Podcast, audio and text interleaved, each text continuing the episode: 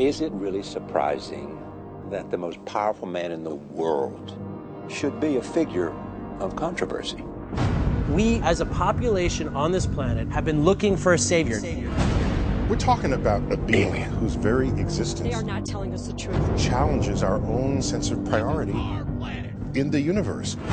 Human beings have a horrible track record of Tragedy. following people of great Power power. corrupts, and absolute power corrupts absolutely. Chaos. Maybe he's just a guy trying to do the right We thing. We know better now, don't we? Devils don't come from hell beneath us. They brought their war here. No, they come from the sky. The world has been so caught up with what he can do that no one has asked what he should do.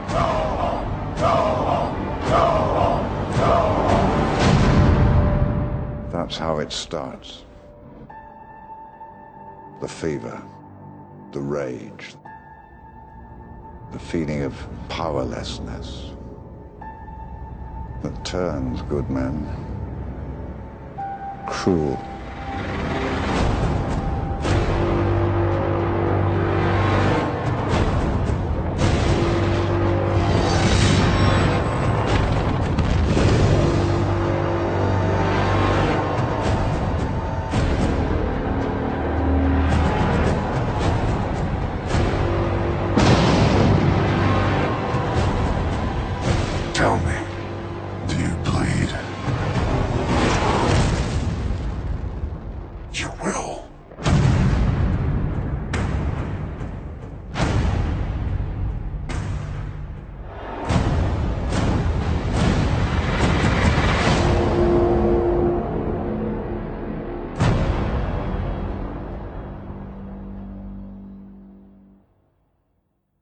This is Timmy Time and the Bat Fan Revolution podcast. Is that it? Yeah, that's it. I think that's it. Um, this is episode number 70, 83? 70, 83? 80, yes.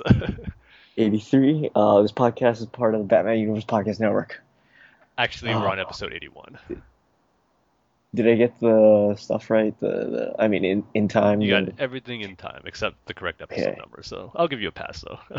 All right, all right. Because, man, it's it, it's kind of like walking on a tightrope uh, between two buildings because it's like I don't know. It's, it's like I forget what to say at, at like the last last second, right before m- my mouth opens. when you're right there at the end, Yeah. then you look down, you're all like, "Oh shoot, did I forget to say that?" And then you think you're gonna fall, but then you make it just at the very end. So Yep. So it's another one in the bag. Yeah. I guess I caught myself lucky, but um, it's good to have you back, Tim. Yeah. Uh, we certainly all missed you, uh, but you were just having too much fun without us, weren't you, Tim? I I think it's safe to say that I was, but it's good to be back. And I gotta give thanks to Mark for filling in for me on the last episode. He did a great job. So, Yes, he did. but I will look Um, forward to chatting with him on a future episode where I'm there because it sounded like you guys had some fun discussions that, while I was having fun, wish I could have been a part of. Yeah, yeah. Mark, uh, he he talks a lot, which is a good thing for a podcast. I'm not saying it's a bad, I'm not saying it's a bad thing, but uh, yeah, he talks a lot. So um, yeah, he's a really good uh, guest host. You know. yeah, we did a great job. So, hats off to you, Mark. So why didn't you join us the last episode, Tim? I'm curious as to why.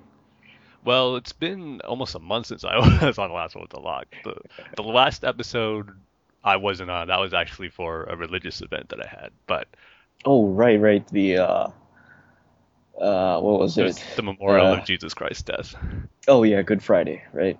Um, we don't call it that, but Oh, oh, what is it called? that's what it's, it's, it's referred to as the memorial of Jesus Christ's death. So So, so what? What's Easter then? Is it just Easter? uh, Easter is So- Easter. Well, at least what they say is supposed to do with the resurrection of Jesus. But even then, the the whole Easter holiday is filled with other like stuff that almost has, pretty much has nothing to do with that. So we don't refer to it as Yeah. Easter either.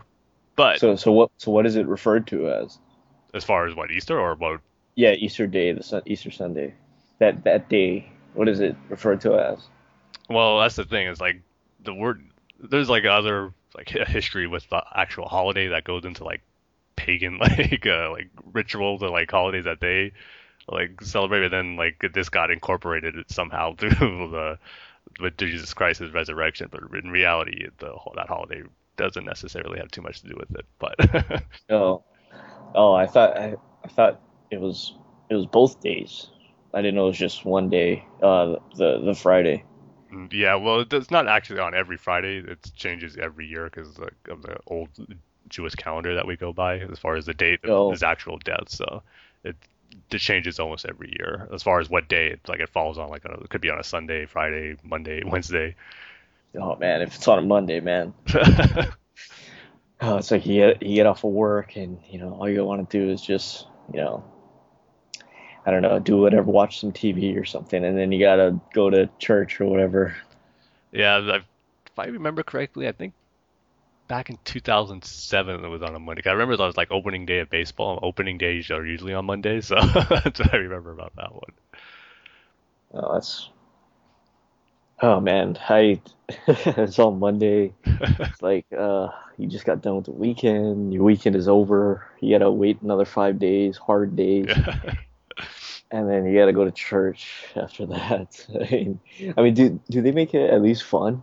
I mean, is it is, is it fun for you for you? No, it's not. It's not like a, supposed to be a fun event or anything. Oh, is there food there? No, I mean you Oh. observe, uh, you know, with the Lord's evening meal where they had the Last Supper, where like the wine and the bread. Yeah. It's where like you we observe it where where we have those emblems on there of the bread and the wine, and they just pass it around to observe that. But Oh, so so that's provided then. yeah, but you don't eat it though. What? yeah. They could probably do a whole podcast of explaining all that to you as far as uh, how it goes and how uh, there are those who do partake of it, but that would go on a whole other topic. So so what if it's on a Monday, right? Mm. Uh, like 2007 or or whenever it was. Let's say you're really hungry, like you're super hungry, and you didn't have time to eat anything before you left for church. Um, and you get there and they give you the piece of bread.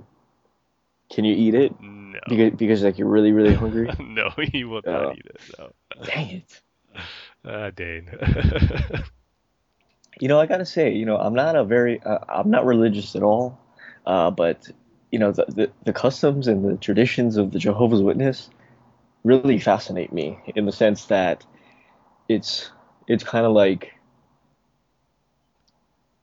Now, I don't I don't mean this I don't mean to sound offensive, but it's it's unusual.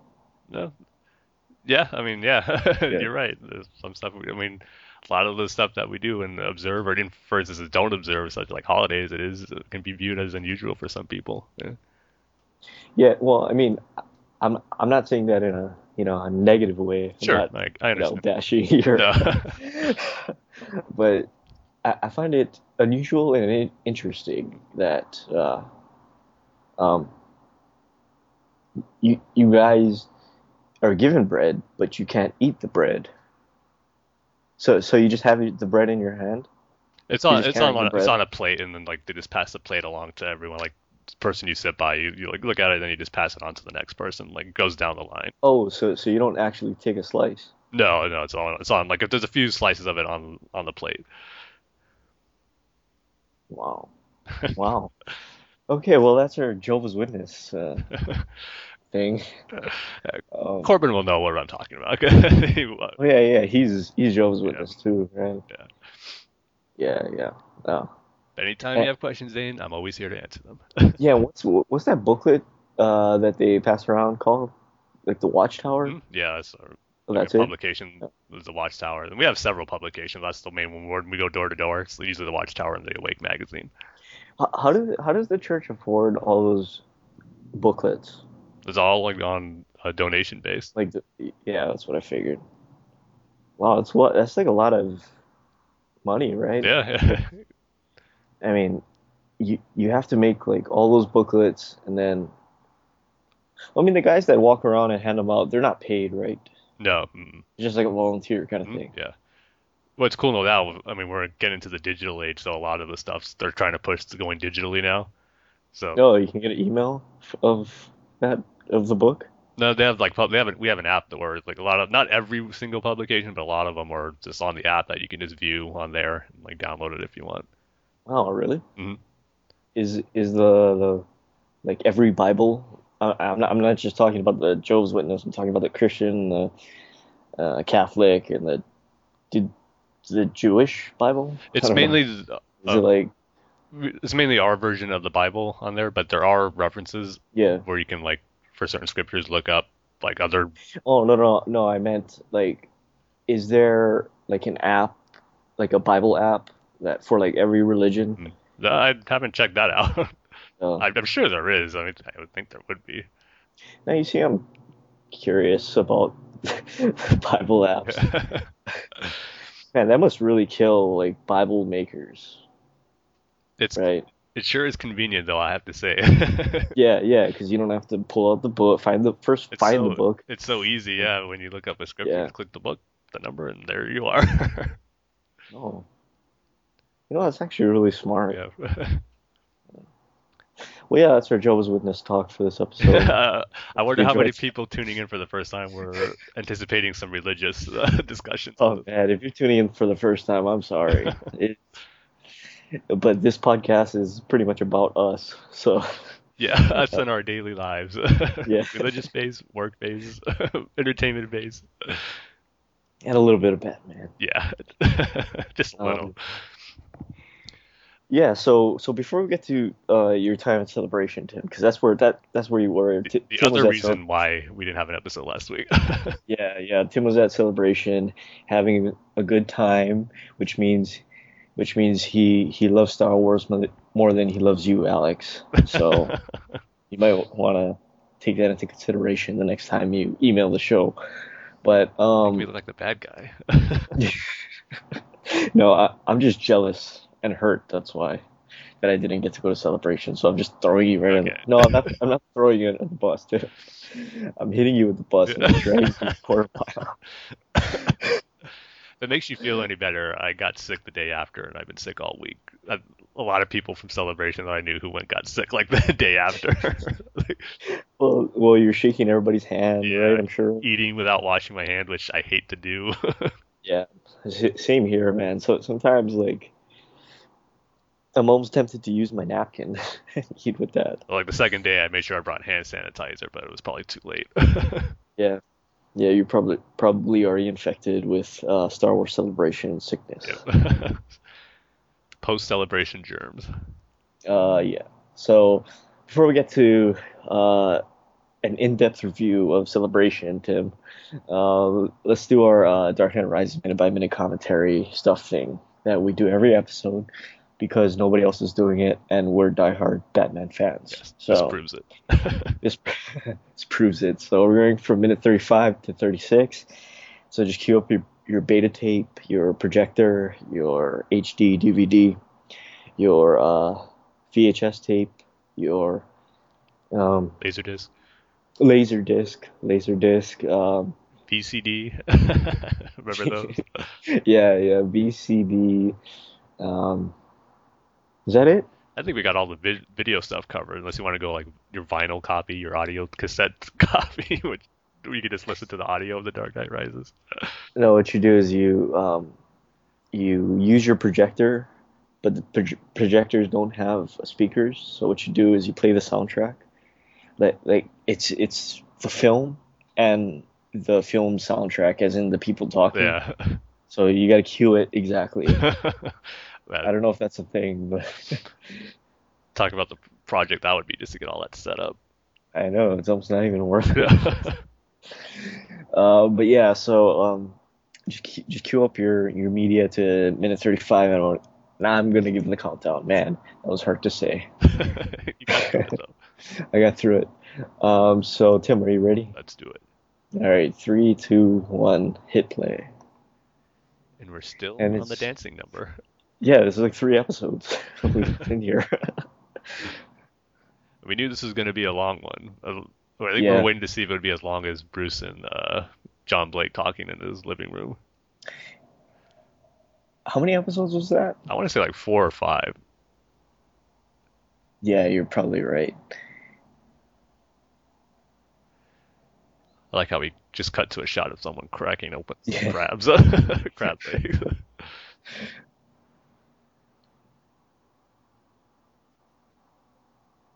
Here's the part from the trailer. yep. probably one of the first lines of dialogue that we heard from the movie. Or from Selina. Yeah. Period. Yeah, because in the first teaser we had Gordon. Talk. So did you notice um, Selina was wearing the the pearl necklace? Yeah, I did. Oh, you did. Uh, guess I was the only one. Uh, the perfect part to stop on. They're kissing. Yeah. All right, so so that's our minute by minute commentary, and um, how many episodes do we have left to do this? I mean, uh, I, well, I know Mike gave So- us the breakdown a yeah, few yeah, emails ago, but it, let's just say it was a lot. yeah. It's gonna be a lot, Yeah. like over two hundred. yeah. Uh, but uh, Tim, why don't you tell us about your your time at um, Celebration? Um, and don't forget to mention that you were on a panel, yeah. which really surprised me. And I watched it, and you didn't embarrass yourself, Tim, so that's good. Oh, thank you. I was hoping that I wouldn't embarrass myself. but when you're talking Star Wars, it's hard not to get excited and just go with it and say whatever's coming to your mind because it's just so much fun. Yeah, but Celebration was amazing. This was my first one, and there was no reason for me not to go because it was like a half hour away from where I lived, so it would be crazy not to. But boy, man, what a celebration to go to for be my first, man. What a way to kick it off. The teaser trailer, man. Oh. I don't know about you, Dave. but I'm still in shock from that trailer. It was so awesome. Just to be Yeah. there with a room full of enthusiastic fans and hearing the reaction, that just added so much to it. Oh, it was so good. Yeah, you see, maybe I had to be there to really dig it, but like people on the on on Twitter were really liking it, but I think I liked the teaser better. Wow, the first really? teaser. Hmm. Yeah, I mean, you don't they, they don't show anything essentially, but um, it's just the way it's edited and uh, the music and the voiceover and things like that. But um, yeah, like you said, it, this one was a good trailer too. I mean, I'm not saying this was terrible and uh, the movie sucks now, but but yeah, um, I think I liked the first teaser trailer better than this one. Uh, but yeah, I I loved it. Like like that opening shot of um, uh, the uh, Star Destroyer Yeah. buried in the sand that it obviously crashed. And I was surprised we're not on Tatooine. No, that was a big shock. I mean, Yeah. I've been one of the people who just saying, "Well, it's got to be Tatooine. It's a desert planet. It's in Star Wars. It's Tatooine. Like, why wouldn't it be?" But yeah, I think everybody was saying that no, there was I mean, a few people who thought, "No, this is a new planet." I mean, you don't see the twin suns anywhere in any of the the first Yeah. teaser. It was like, I was no, I got to eat my words now. I was like, "No, you're crazy. it's Tatooine. What else is it gonna be?" Yeah, but like, how, how can you show off a Tatooine-esque planet and not have it be I know. I mean, I'm curious. That's- JJ kind of said, "Well, you'll like later on know why we decided to make this a new planet." So I'm curious to see. Hmm. But what's going to be cool though is when they announced the Star Wars Battlefront, there's going to be DLC where you play. The planet is called Jakku, and they're going to have DLC that's called the Battle of Jakku, where you're going to play like why the, the battle that happened, why there's a star destroyer down on the planet and all these like down ships and stuff. So that's going to be really cool to play that and then go see the movie and see the aftermath of the battle that you just played. So I think that's a pretty cool marketing tie-in that they're doing with it. Yeah, and the stormtroopers. But I will say too. too, I mean, going back to the trailer, I mean, it's interesting that you said you didn't. I mean, not that you didn't like it, but you thought the first teaser was better. I mean, this one just hit all the right beats for me. Just after we see that amazing opening shot, then you hear that monologue from Luke. I mean, it's it's really similar to what he says in Return of the Jedi, but it's it's new dialogue, not new dialogue, but new recording of him doing that dialogue, and that and that just gave me goosebumps hearing that, and then seeing those shots of Vader's destroyed helmet, and then you see what I'm assuming to be Luke um, putting his hand on R2, and then you see a new character what looks like to be an alien handing uh, Princess Leia Anakin and Luke's lightsaber, and Luke is saying like, "My father had it, I have it, my sister has it, and you have that power too." I mean, oh, that was so cool. I just love how that sequence was edited together. I think maybe not my favorite shot is in any of those sequences, but that's my favorite sequence of the trail of the trailer. Luke uh, saying that dialogue and then seeing those images. Oh, it was so cool. And then the music that went with it. Uh, it's getting chills just talking about it again. Um, I have to bring up the stormtroopers because I like the new costume, Mhm. and um, It's a brief shot, but you see the. I'm guessing that's the Republic flag It's a brand or a banner. It's a brand new banner, and they're actually going to be referred Yeah. to as uh, the First Order. They're not being referred to as the Empire. Oh, I see, I see. Yeah, that that impressed me. I I can't wait to see that. So yeah, it was such a cool shot, and I love the Chrome Trooper, which the rumor name is Captain Phasma, but that character looks so cool. I love how the trooper armor looks and the chrome material, and then the fact that it has a cloak and a cape. I think that just Yeah. looks so cool on a on a trooper armor. That might be my favorite single shot of the trailer with the Chrome Trooper just walking down that hallway. Oh, it looks so cool. And um, Kylo Ren ripping off uh, uh, Revan Yeah, with the mask. it's a cool look, man. Yeah, I mean it is. Yeah, I mean any Sith with a mask on is is awesome. I just like that Um, environment. That I mean, uh, where is he? I mean, what? Where is he? going by the rumors and stuff, I reports that I've heard, I'm pretty sure that's on Jakuba. It's not 100%, but him and the stormtroopers are like laying waste to a village, and they're look, either looking for someone or looking for something, and they're not getting it, so they like to destroy this village. Because then, if you pause that scene in the trailer where he turns around and he like does a force push to the screen, you can Yeah. see some people in the background that look to be gathered up, and there's troopers there like standing like by them, like either they're going to be captured or executed or something, but. Looks like they're going to be doing some damage to like a local village on that planet. And you th- you still think that that's uh, Adam Driver? Yeah. I mean, th- yeah, they didn't reveal that at all. But I'm pretty much like 99% for sure that's going to be Adam Driver. I don't know. I don't. I don't know if. I don't know if that's him, Tim. I'm sorry. There's, there's not too many other doubts, but- people who's it going to be. Is it going to be him, uh, Andy Serkis, or Domhnall Gleeson? Those like the three main other main actors they announced who they haven't officially revealed who they're playing yet. Andy Serkis. See, I think Andy Serkis is like the Palpatine of this new trilogy, where he's kind of be behind Oh. the scenes. I see. I see. Yeah. But yeah, that and then I mean, how can we not mention the final shot of that trailer? The Han and Chewie man. I wish you could have been in the room when that happened. Not even when they popped up on screen, but when you just heard the words Chewie, and then it popped up we're saying "We're home," and then oh man, the place went nuts. Absolutely ballistic. Uh, I, I usually don't get crazy and scream and all that when the stuff cool stuff like that happens. I just give like real loud thunderous applause and like stand up. And it was kind of hard not to get excited when you saw that. Jeez, everyone went nuts. It was. I mean, I think it's the perfect way to end the trailer. It's just perfect Yeah. to get everyone's excited already by the cool new stuff we're seeing with the new characters. But then to end it on the familiar note of seeing Han and Chewie, oh, so good. yeah, and Harrison Ford actually smiling yeah, which is rare. or cracking a smile, I should say.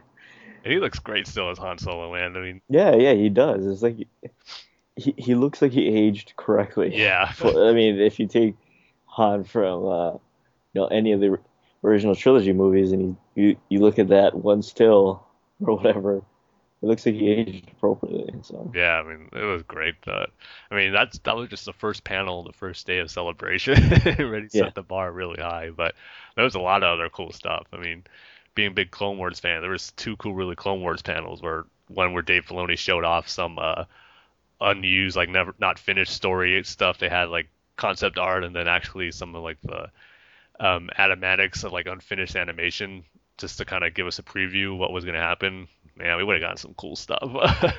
we would have gotten another uh, arc with Ahsoka, but we got some cool new Boba Fett stuff, which would have been really cool of him actually in his Mandalorian armor.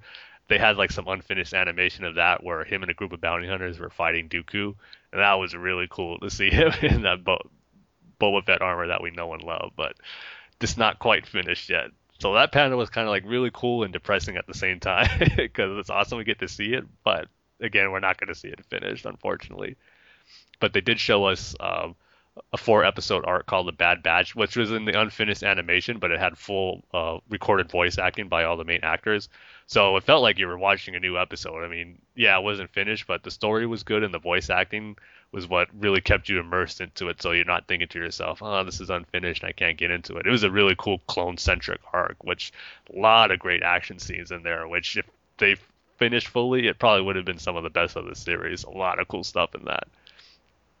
But the probably the other big highlight of celebration after the Force Awakens teaser was I would say the Rebel stuff because Dane, I know you haven't been the biggest Rebels fan, and I don't know if you ever saw the season finale episode yet, but Yeah, but I know.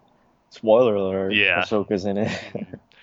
but man, seeing first off seeing the trailer for season two, they showed a lot of Vader.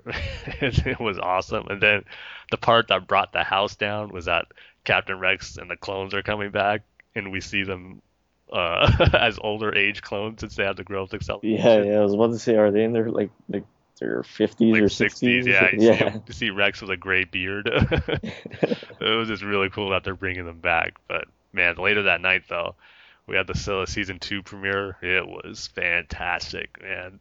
It's Mhm. it's like we're seeing new Vader that we haven't seen.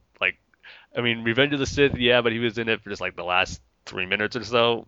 But we're seeing like full on Vader in action for the first time since Return of the Jedi, voiced by James Earl Jones, and it was fantastic. Vader did not disappoint when he went up against the characters, and seeing him fly his TIE advanced fighter, I mean, he, he was showing why Anakin Skywalker is one of the best pilots in the galaxy. He was doing some cool stuff, and that moment uh, where him and Ahsoka don't meet just yet, but they get revealed to each other, and that was pretty intense. it was a great moment of the episode. So Wow, that's all in the first episode. the first two episodes they showed us. the First two. Yeah. Sorry. So Yeah. Dane, I highly recommend when they premiere, you got to check those out. Okay, I will. Just as long as it gets more serious and it's not, you know, that kid chasing around that that droid or Yeah. whatever. Yeah, these two episodes did not have that. It was Okay. things are getting more serious. Yeah, that's for sure. Or it's like remember in the Clone Wars when they would occasionally have a droid arc? Yeah, Yeah, it's like none of that, yeah, that's moving into a great direction, and I can't wait for the rest. It was awesome. Mm. So yeah, I would say Force Awakens and the Rebel stuff. Those are my two favorites. And then on Sunday was a cool day because we went to the Rogue One panel, which beforehand I was like, what are we gonna get here? This movie's not coming out till Christmas 2016, but we actually got a teaser trailer, which was pretty cool. And it was kind of exclusive to those who were there because there's this whole legal thing that's going on with the Mission Impossible movie. It's called Rogue something. I don't remember what though. But Rogue Mission. maybe. But then, but Hold on, I gotta, I gotta see this. but anyway, Disney and Lucasfilm Yeah. they can't use the word rogue in like promotions or like saying the movie title at all until this Mission Impossible movie comes out. So that's why I think they didn't stream the panel and they don't have the trailer online just yet. But it was really cool. I mean, they they didn't start filming yet, so they had to have didn't really have any footage, but they just put something together that's where like you have this overview of a forest planet that kind of reminds me of something from Jurassic Park as the pan Yeah. camera pans up. You, see a TIE fighter fly by, and then out in the distance in the sky of the planet, you see the Death Star. and this, uh, talk about another moment that got the crowd really hyped up. and then you get the reveal that the movie is going to be about a group of like resistant fighters trying to steal the Death Star plans, and they're going to have to rely on themselves and without any help from Jedi because they really stress the point. This movie's going to have no Jedi no force, no like force sensitive people to help these soldiers out. They're all on their own, and it sounds really cool. It's going to be some a Star Wars movie we haven't seen before. Like, they s- described it as a war movie and kind of like a realistic war movie, but I mean you don't want to use the word realistic too much when you're referring to Star Wars because you know it's Star Wars. But it's probably going to be like one of the more realistic takes on like war. I think we're going to see in a Star Wars movie, and it's got Uh, so it's gonna be more of a, it's gonna be more of a war movie. Then. they got a lot of people from like uh, who worked on recent war movies like Black Hawk Down, Zero Dark Thirty, those type of like type Yeah. of movies. So it's gonna have that kind of gritty feel to it also. Yeah, that's good. Um, the the Mission Impossible movie is called Rogue Nation. Okay. Yeah, and uh, it was uh, set uh, for a December 25th, 2015 release. Um, but they pushed it back to, or they pushed the release date forward to July 31st of this year uh, because of The Force Awakens and the James Bond film Spectre. Yeah, man, we got killed. so I'm guessing we'll probably they'll probably release that Rogue One teaser when The Force Awakens comes out. They'll probably just throw it in front of that. Well, you said it's pretty much just uh, like a art piece, Mm. like they're focusing on like a piece of art. And speaking of pieces of art, uh, about pieces of art, um, we were talking about this the Star Destroyer earlier, uh, buried in the sand. That looked like a like a background, or like a uh, Ralph McQuarrie painting. Mm. Yeah. Do you know if that was or if that was? I don't think so. digitally created. I'm pretty sure it's digitally. I mean, as much as people are want to or believe that this movie's not going to have any CG effects, I mean, there are going to Yeah. be CG stuff in there, and I think that's was probably one of them. Yeah. But I don't know. Maybe maybe they did go the old school route. That'd be crazy if they did, but not 100% sure. How come Tom Cruise is hanging out of an airplane? So that's like the big selling point I think of that movie. Really? that's what everyone talked about when the trailer came out. But Oh, isn't that like the poster too? Yeah, yeah. I'm looking at the poster. That's why. There's a trailer for it. Yeah, it came out like a while ago, like a month ago, I think. Oh, really? Oh. Yeah, but Well, let me see if I can. Or you, you can keep talking about celebration. I didn't I'm know you were such a big Mission Impossible fan. Well, I like the last one. Last one was good. I haven't seen any since the first one, which is almost 20 years ago, so Oh. I can't say I'm a big fan. No, the Ghost Protocol one is pretty good. I heard that's good. I mean, directed by J.J. Abrams. I mean, the third one. No, no. The third one is, yeah. Yeah, yeah. The second and the, no, no, the third and the. F- Oh. no, he only did the third yeah, one, right? he only did the third one. Yeah, so Rogue One was cool on Sunday, and then, like you said, got to take part in the Rebels podcast panel, which was pretty cool and pretty exciting to be up. I mean, it, it wasn't a big room uh, celebration. The podcast room there was kind of small, but we filled it up pretty good, which I was excited for, and it was cool to be on stage and just talk about Star Wars in front of other fans. So that was really cool. kind of a cool way to end the whole celebration experience. Just kind of being in panels, waiting in line for stuff, and then to actually be on one and talk about Clone Wars, Rebels, Force Awakens, and all the other awesome stuff we saw was great because I think we probably had the best time slot, which was we were the last podcast to be on the podcast stage for celebration. So we didn't have to worry about any big like news or announcements happening after our panel. All the big stuff already happened, so we got to cover it all, which was pretty cool. So yeah, other than that, I mean, I will say my least favorite parts of uh, celebration or all conventions in general was just like walking the show floor when you really don't have nothing to do there. Like you don't want to buy anything or you, nothing's really catching your eye or want to take photographs because it gets too crowded in there. Like, okay, I'd, I would rather just go wait online for a panel and have a good spot instead of kind of walking the show floor when I, I really don't have a need to. But on the last day, I did get a pretty cool uh, clone art print, which uh, looks really awesome, and I have to get that framed eventually because it's really cool. It's called Heroes of the 501st and has like Rex, Fives, and uh, Echo and other clone troopers on there, which well, I saw it beforehand, and then uh, by on the last day, I was like, yeah, I'm gonna get anything, I'm just gonna get that because I really didn't buy too much there. So I wanted to make sure I get something pretty cool, like an art piece. So yeah, that was actually the last thing I did.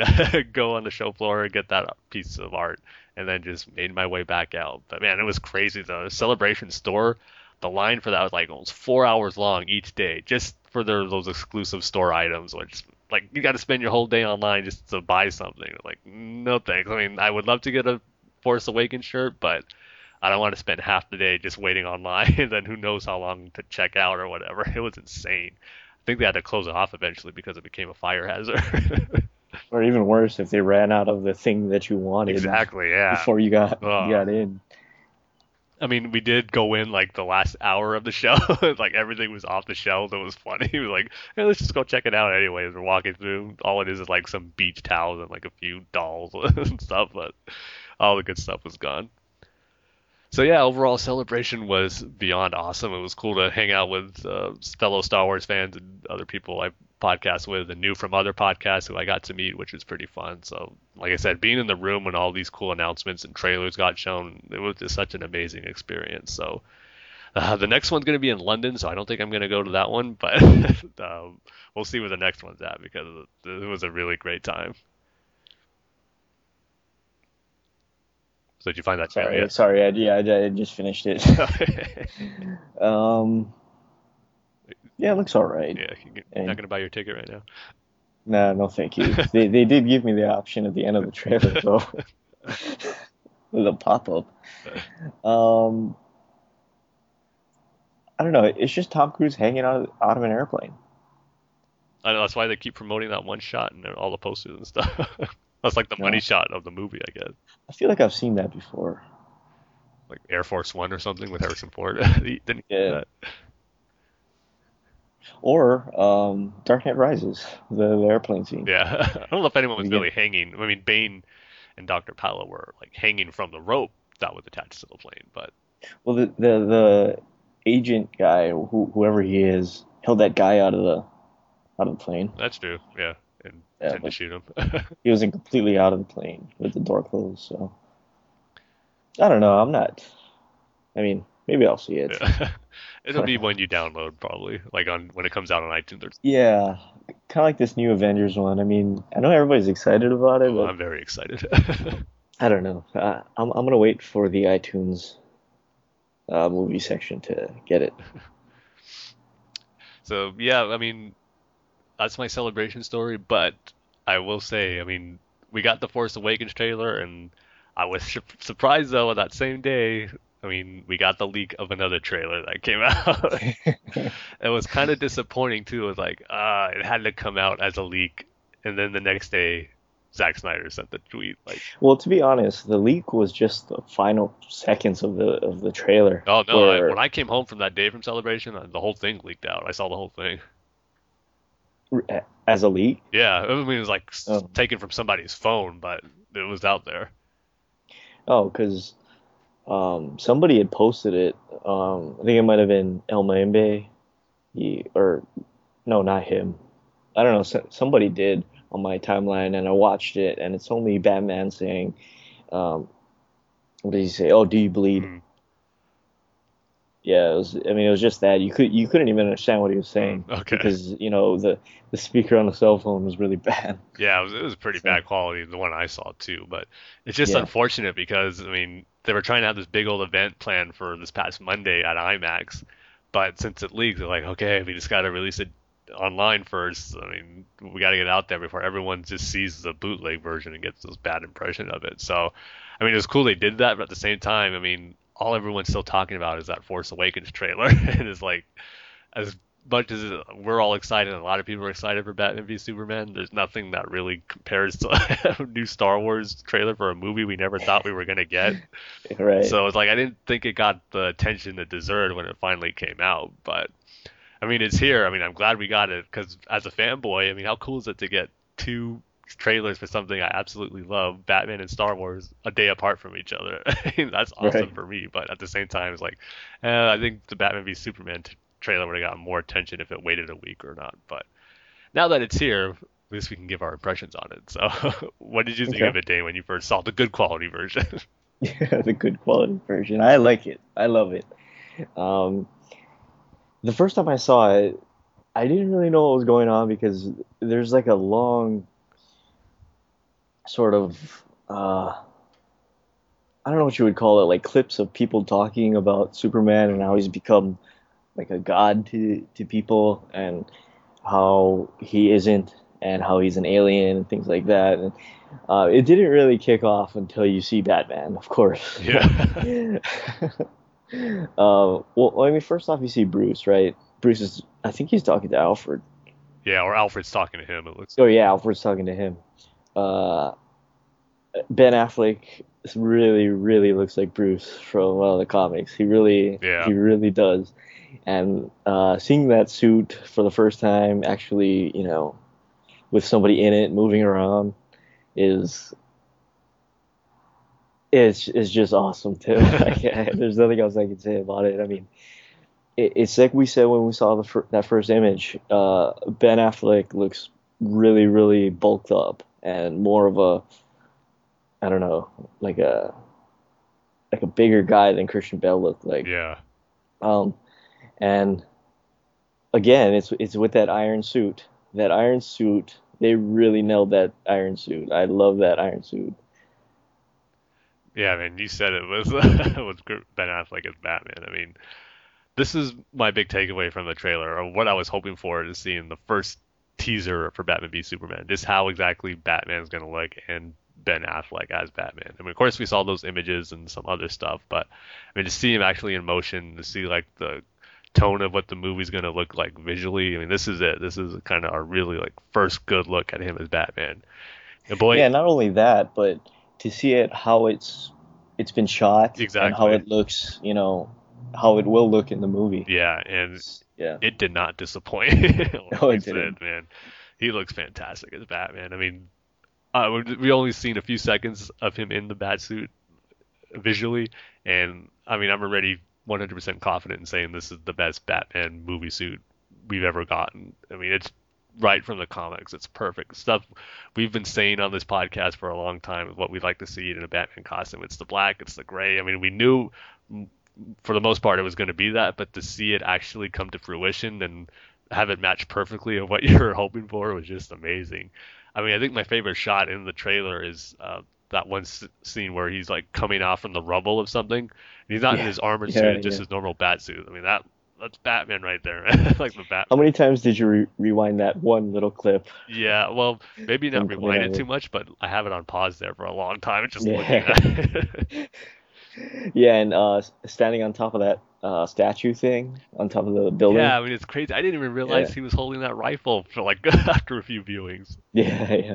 I mean, I've heard people say, "Oh, like why is he holding like a sniper rifle? Oh, they're going too far with Batman." It's like, uh, apparently you haven't read The Dark Knight Returns, but they know it's And and you don't even know what that is. It could be a, like a uh, that that gun that uh, that Bruce had in Dark Knight Rises. That what is it called? like the EMP Uh, thing. Yeah, the EMP gun. It could be something like that. You don't even know what it is, but it's probably what it is in the Dark Knight Returns. Yeah, it's like that grappling hook thing, or the Yeah. yeah, that's it's gotta be. I mean, we know they're taking so much from the Dark Knight Returns already, so Mhm.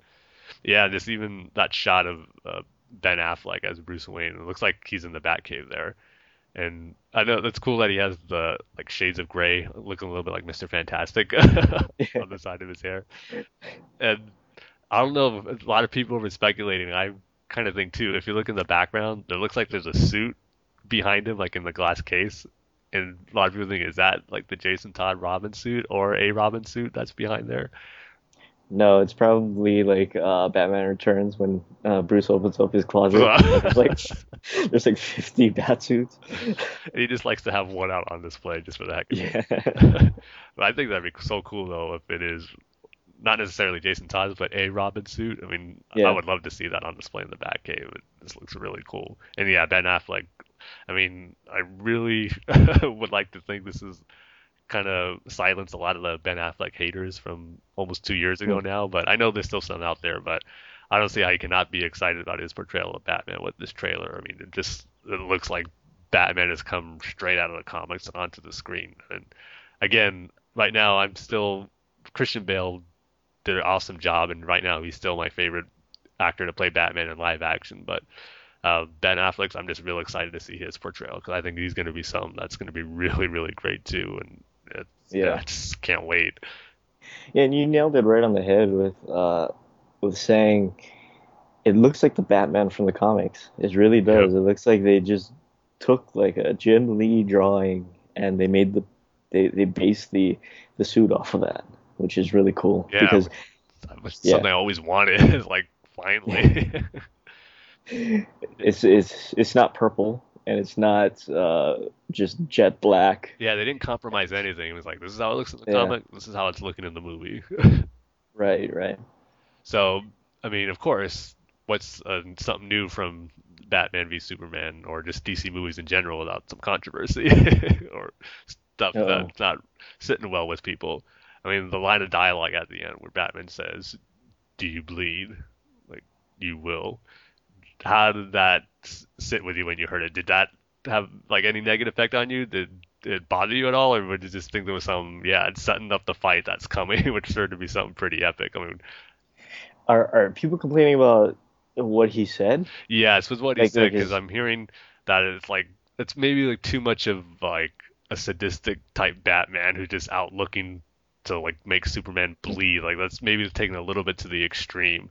And Well, like they're yeah. Go ahead. I was just gonna say, I mean, some with people who think that, I mean, I respect their opinion, and if that's what they feel, then fine. I mean, because you know, there's different versions of Batman. If this one's not to your liking is a little too dark, too extreme, that's fine. But I just didn't get that feeling when I saw it. I mean, this is gonna be. I mean, from the Dark Knight Returns, we know this is the type of Batman that w- would probably say something like that to Superman, and that, he didn't necessarily say that in that story, but it's in that vein, and I think it's kind of setting up for what's gonna be, like I said, an epic fight. But at the end of the day, we know they're gonna end up friends and being teaming up with each other to stop the greater evil. So, um, if he says that line once and I mean, for all intents and purposes, it probably is to Superman, but maybe there's an instance where like it's the context is different than what is shown in this trailer. Maybe it'll work better for some people. Yeah. At the same time, it didn't really have a negative effect on me. I just thought it's setting up something that's going to be a pretty brutal fight between the two, and I think you just got to wait and see the context of why they're actually fighting and what would make Batman say that. But as far as when I, my first reaction when I heard that, it didn't really bother me. I just was more impressed with uh, Ben Affleck's voice. I think it sounds really cool coming from that armored suit. Yeah, but I think we might have a little Bane situation where they had to redub his like all of his lines, hmm uh, where it's kind of hard to understand him just a little bit. Really? Hmm. Yeah, well, well, I mean, just just going off that one little thing, I I, I kind of had a problem with it, but Okay. um. As for what you were saying about the dialogue itself, you got to realize they're basing this on The Dark Knight Returns, right? Yeah. That's a brutal Batman. It's not as brutal as All Star Batman, but Yeah. uh, we don't want to go that he's far. just- I don't think. Yeah, you don't want to go that far, but I don't think they they would do that. Uh, but it's in that vein. It's in that Frank Miller vein where where Bruce, I mean, uh, Batman is, you know, yeah, maybe the sadistic is the right word, but not overly sadistic. You know, And I think it'll work too because we know this is a Batman who's been around for a while and he's been through some stuff that I'm Yeah. sure would make someone who lived his life maybe had that view to someone so super powered and who maybe he doesn't trust right away. So Mm. I think it works better that way. If he was like a Batman who's only been around for a year or so, then yeah, he'd be like, okay, what's his problem? Why does he have this attitude towards this? But if he's someone who's had years of experience with dealing with crime and villains and like going through a lot of tragic stuff, yeah, you can maybe. I think it works better for him to say something like that to this superpowered being, being who he probably views as someone who's not there to help but there to harm people. So, yeah, it's interesting to see the Yeah. or hear the different reactions it's getting. I think it fits. Mm. I mean, like you look at the suit, you look you look at uh, Ben Affleck as Bruce. Um, you take into consideration Frank Miller's work on Batman. Um, I have no problem with it. I really don't. Yeah. like I said, as long as they're because I've heard people say too that superheroes fighting each other is an outdated notion and we move past that. But Mm. it's like, nah, I don't think so. I mean, it's, it's just part of Comics. I haven't really seen it. Haven't really seen it on yeah, the- especially these two the characters. big screen. Yeah, Batman versus Superman. When was the last time you saw that live action? yeah, how about never? Yeah, sure, the Avengers had a little moment in the first movie, but I mean, this is Batman and Superman, and it goes with Yeah. their characters. They always have maybe on. Uh, it depends on the story, deciding like what type of level they would have like a fight or or whatever. But they always come to blows in some way when they first meet, and this is their first meeting with each other, and how the story dictates it, we're gonna see them come to some big blows. It looks like with this fight sequence. So yeah, we got to see them fight before they become friends because Batman and Superman don't necessarily, or they pretty much never do, get along right away when they meet each other Right. because of the different views they have. So yeah, it's clicking so far for me. I mean, yeah. I don't want to And- see the very like sadistic type Batman, like you said, the All Star Batman and Robin. I do not want to see that one. So but I- Yeah, yeah. it's not quite there yet. So And that end fight, that Batman versus Superman fight, it, it has to be brutal. I mean, Yeah. it, if if they do anything less than that, it's going to be a cop out, Mm. and everybody's going to going to give them crap for it. So it's going to be brutal. And if it if if I'm right, then that line fits up perfectly with what's going to go down.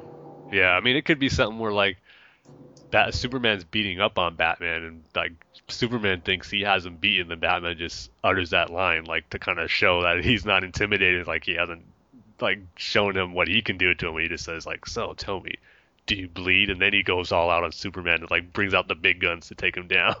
Yeah, That's gonna be cool. I can't. I wonder who's going to win. I think it's gonna end in a stalemate where like something will happen where they something interrupts the fight and they're like, oh shoot, like what happened here? And then they gotta go like save the day somewhere else. Like Yeah, but the other thing that kind of surprised me too was the Superman stuff in the beginning. Like like you mentioned the dialogue that was going on there, but just the imagery that we see. Like we see Superman uh, like surrounded by these people. It looks like clown masks.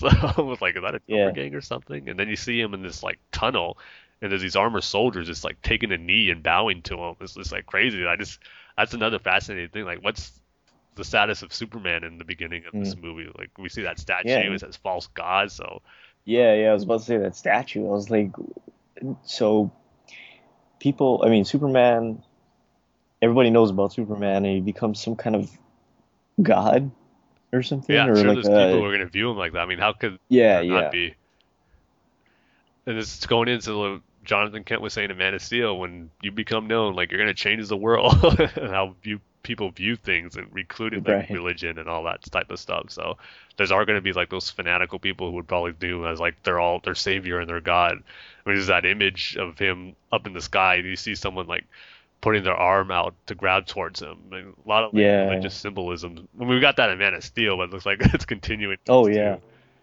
Yeah. We got that in Man of, Man of Steel, and I guess we're getting getting it in Batman versus Superman. And um, did you hear uh, Jesse Eisenberg's uh, voice? Yeah, I mean, when I first heard it, I was like, okay, which one is he? Yeah, yeah. And is that him? I mean, it's, I've heard from people that it's confirmed that it is him. I mean, Yeah. people who know him and seen his movies, that yeah, that's him talking. Mm. So yeah, the only one missing this was Wonder Woman. I mean, we got to hear Lex Luthor. we didn't get to see, see or hear anything from Wonder Woman, but I'm sure they're saving her from the first official trailer, not the teaser. But yeah, I mean, as a teaser, this did its job for me. I mean, it got me pumped to see Batman versus Superman, which is the main draw for this movie. And Ben Affleck looks awesome as Batman. I, we're gonna get a Batman that I've been wanting to see on screen for a long time, as far as how he looks, and we'll see as far as how he acts. But with his voice, it sounds good. I mean, I wonder if he'll have that voice when he's not in the armored suit. I don't think so because it does sound too filtered. Like it would come from something that's more like robotic Yeah. his normal Batman suit. So, but I'm just liking what I'm seeing so far in this. Is a you, you remember how people gave Christian Bale a lot of crap about his voice? Mm, Yeah, I wonder if it's gonna be the same thing with Ben Affleck. I know. I think the big question is if you'll be able to understand him because there's a lot of like uh, negative stuff I heard about Christian Bale. Oh, he's like you, you barely understand what he's saying. Like, Yeah. Uh, but yeah, I'm right. I'm right there with you. I love this trailer. It's got it's gotten me excited. If if I needed a boost at all to be excited. I excited. know, really. Uh, the only thing is that we didn't go to the get to go to the IMAX one where they had that little extra yeah. end sequence where it shows Batman and Superman like running towards each other for the fight, and then like right when they're about to hit, it goes to black. Everyone says that was really cool though. Um, yeah. So I'm. I just want to see this movie already. I know, man. I mean, just think about it. We got The Force Yeah. Awakens in December, and just like three months later, we got Batman v Superman. How awesome is that? and it's great to actually see something. You know. Yeah. See see an actual trailer or, you know, a clip or whatever. You know. I know, So no more- to- Looking at that bootleg Comic Con footage that came out. Yeah, with the which one was that one? Oh, oh, that that was just uh, uh, Bruce turning on the bat signal. Yeah, right? we did see some shots from that in this trailer with him in the armored suit and Superman Yeah. down, but where he's looking up, right? Like he lifts his head. yeah, and I don't, I don't think he spoke in that one. He didn't say like, "Do you the do you bleed?" line in that uh, Comic Con trailer either. Yeah. Well, neither of them did. It was just kind of like a a standoff Yeah, kind of thing. Yeah. Uh, 2016 can't that's the bummer part. Remember when it was supposed to come out July of this year? And we'd just be a few months Yeah. away. I know. I know. but we got plenty of other good movies to hold us over till then. So Like what, Tim? There's no good movies coming out this year. that's true. I didn't just talk about a whole event I went to this past weekend about anything. Oh man. Um, so so yeah, that's that's the trailer. Um, if you haven't seen it, what what happened to you? I mean, what's wrong with you? Take a break Go from the Force Awakens trailer and then watch this Yeah. one. Yeah, but it was great to get the Force Awakens trailer and the um, and the Batman v Superman trailer. Um, it was a great week. That's for It sure. was It a was, great a- week to it was trailer week. I mean, we got that. We got the Jurassic World trailer on Monday, and then Oh yeah, yeah. there's a Fantastic Four trailer on Sunday. Uh, whatever. Yeah, I'm just saying in general, there's a lot of trailers. Um, so uh, moving on to some more movie news, we finally got to see Jared Leto as the Joker, thanks to uh, David Ayer. Yeah, man, I was not expecting this, and fortunate for us because it happened like two hours before we started recording tonight, so Yeah. it worked out great. But It's great it didn't happen after we were done. yeah, or during. well, Yeah. during we could have jumped into it, but Yeah, yeah. but yeah, man, wasn't expecting Yeah. this image. So what do you think? What What do you think? I mean, how do you think he looks as uh, the Joker? I'm gonna lean more towards the positive, where I, I'm gonna say I like it, but there are some things that kind of make me scratch my head, or just something I might have to get used to.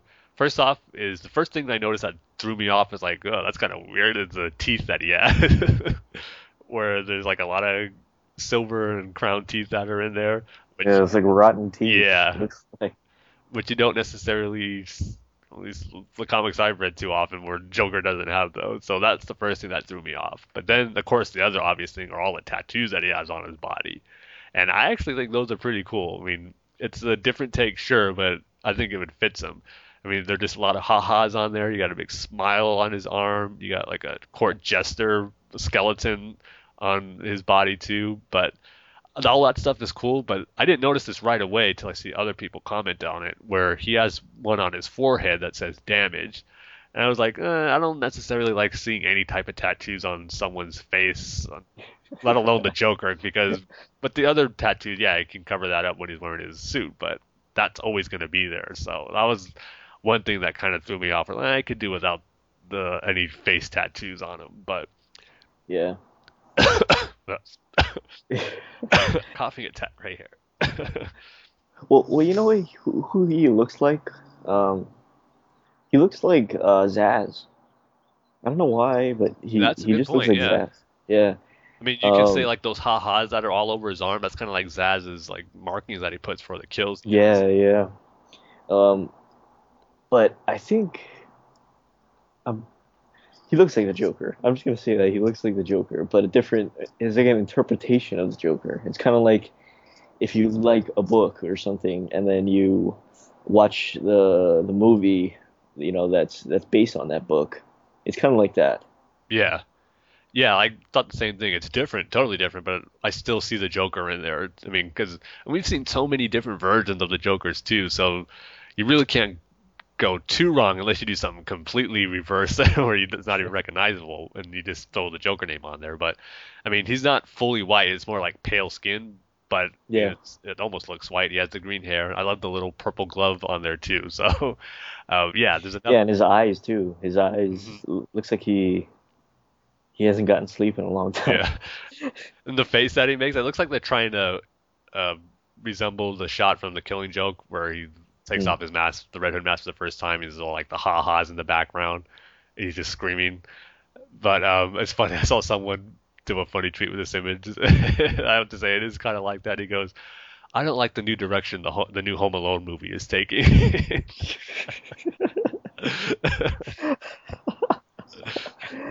Oh, you're right. You're right. yeah, like you know what? That's kind of accurate.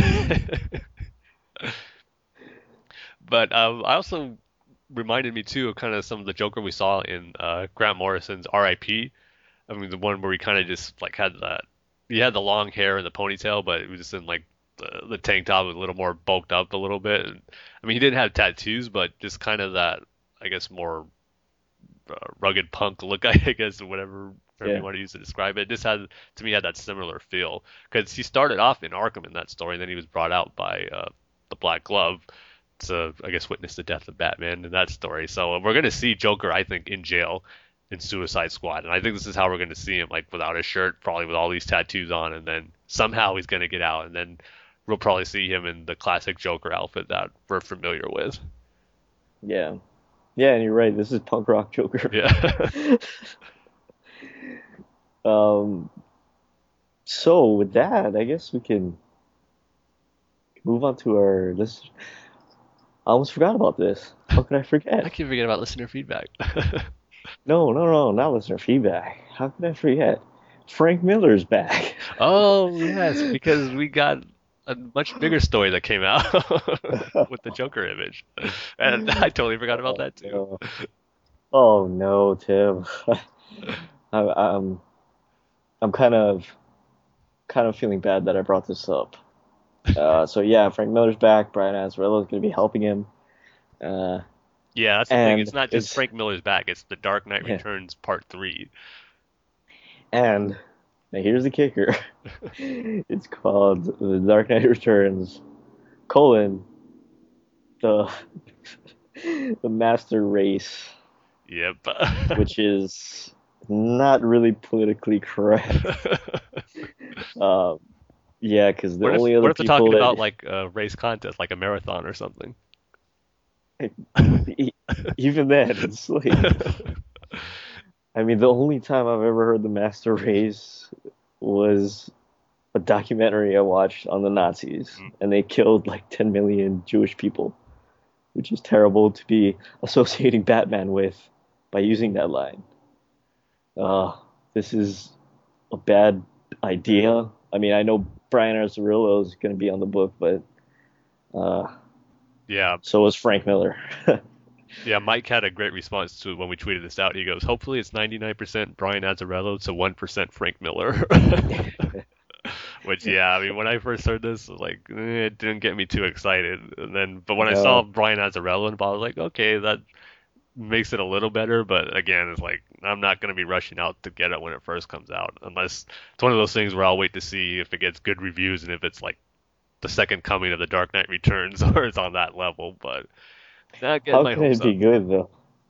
If, like I said, only if Brian Azzarello writes most of it. Uh, That's like its only saving grace. Or it's like maybe Frank Miller's on there just name only, and then Brian Yeah. Azzarello would be the main writer for everything. I don't know. I doubt that. I know. I really doubt that. But um, going back to the, the um, Jared Leto Joker image, Mhm. um, this guy Oliver, I don't know your last name. I'm sorry. I'm not I'll even gonna try it. it yeah. yeah. I'm not even gonna try it. Just We'll just call him so Oliver Queen. yeah, Oliver Queen says, um, "This is the true face of insanity. This is the Joker." So apparently, he really likes it. Yeah, Um, and that's a good word to use. I mean, it's, it is insanity. I mean, that that image screams out insanity when you look at it. He's just, I mean, they're just screaming at you. I mean, how can you not think that person's crazy? Yeah. So yeah, Frank Miller is back, unfortunately, and we're gonna have to deal with another piece of crap that he writes. Maybe that was Jared Leto's reaction when he found out Frank Miller. oh, you. Wait, wait, hold on, hold on, hold on. That's funny too. That's just too funny. Uh, like David Ayer just happened to have a camera and go, "Ooh, I'll use that as the first official Joker image we're gonna release for Suicide Squad." Oh man, but um, yeah. So so that's pretty much it uh, for news, and unfortunately, Frank Miller's coming back. So sorry we have to leave you guys in the news par- part on a really really down note, but we're sorry. Right, Tim? it's just it's sad too because we're just giving praise to the Batman v Superman trailer, how much it's looks like the Frank Miller's work on The Dark Knight Returns and how awesome it is, but then we go on saying that we're not excited for his new book about Batman. It's like uh, sad hat Harvey's fallen. well, I mean, there's. Is there anything positive to say There about? really isn't. No, I mean I haven't read a lot of. I, you've read more of his recent stuff than I have. I'm more just going by Batman, All Star Batman and Robin, and then how bad uh, the reception was for The Dark Knight Strikes Again. Yeah, but Yeah, but like I this is gonna be. This is gonna be tough, Tim. Yeah, I know. I know. I know we're not Yeah. the only ones who feel that way as far as his work quality. Yeah, I was, yeah, I was about to say. I wonder if anybody is looking forward to this. There's got to be, yeah, but I think the majority is kind of has their eyebrows raised. Okay, well, whatever. I mean, if you, if you dig it, you dig it, I guess. yeah. Mean, I'm not gonna tell you what's right and wrong. Um, but we can finally get into listener feedback. So, Tim, did you want to read Alex's email, and I'll get Mike's. Let's do it. I think I got it up right here. Okay. All right. So ready whenever you are. All right. Alex says, "Hey, Bat fans with a revolution, but oddly no pants." what is up, my friends? I might be late with this email, but I still had to congratulate you on another fantastic episode. Great job hosting, Mark. I missed you, Tim, but you got a stellar temp to fill in for you. I hope your retreat went smoothly. Well, thanks, Alex. I appreciate that. And yes, Mark did, did a great job, so you probably didn't miss me too much. You're probably wishing for him to be back now that I'm here with my nasally deep voice from this cold.